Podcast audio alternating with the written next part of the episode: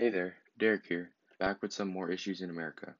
Today's podcast Marginalized Immigrants. The United States has the largest immigrant population than any other country. 48 million immigrants make up 19.1% of the population. Immigrants coming to America are seeking new opportunities for a better life but are being treated unfairly. How would you feel if someone tried to stop you from succeeding? A problem that immigrants face is that they are constantly being taken advantage of by their employers. These new immigrants don't know their rights of being treated humanely and aren't getting the same wages as native born Americans. Victorstaff states that newcomers to America often face barriers, having difficulty speaking the language of their employers and coworkers. Immigrants also face lots of abuse at work. These often include low pay, inhumane work hours, and dangerous conditions. These immigrant workers may try to stand up for themselves and speak out to their employers about wanting better working conditions or pay, but as Victorstaff states, if workers demand fair payment or treatment, they may be rewarded with longer hours, having their pay withheld, denial of safety equipment, or being put in positions that are hazardous. They may also be fired from their jobs without notice. In some cases, employers have threatened to call deportation authorities if their employers speak out. A way to stop employers from exploiting their workers is by educating the immigrants. Teach them about their employment laws that help protect them from dangerous employers.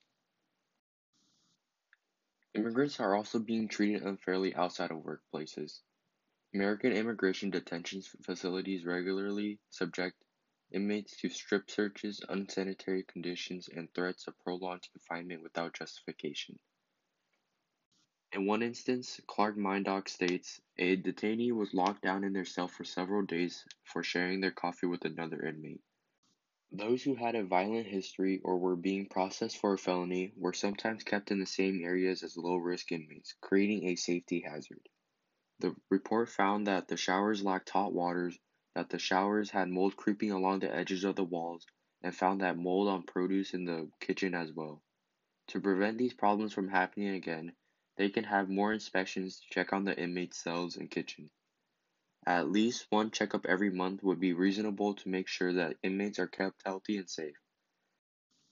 To keep the immigrant inmates safe, they can stay in separate facilities based on their level of threats to others.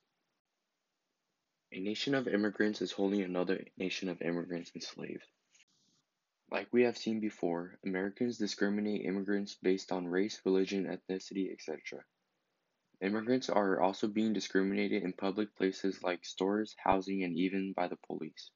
The Latino National Survey shows a relatively small percentage of 15% in 2005 of Latinos in California being discriminated in public places. But the National Survey in 2016 shows that the discrimination towards these immigrants went up to 25% of people being discriminated. Discrimination Discrimination may be targeted towards immigrants because they are thought to be outsiders. Americans need to treat everybody equally and have to realize that we are all the same. Treat people the way you want to be treated. Ultimately, immigrants are being pushed aside in today's society and are being held back from a better life that everybody deserves. Thanks for joining me in today's podcast. Derek out.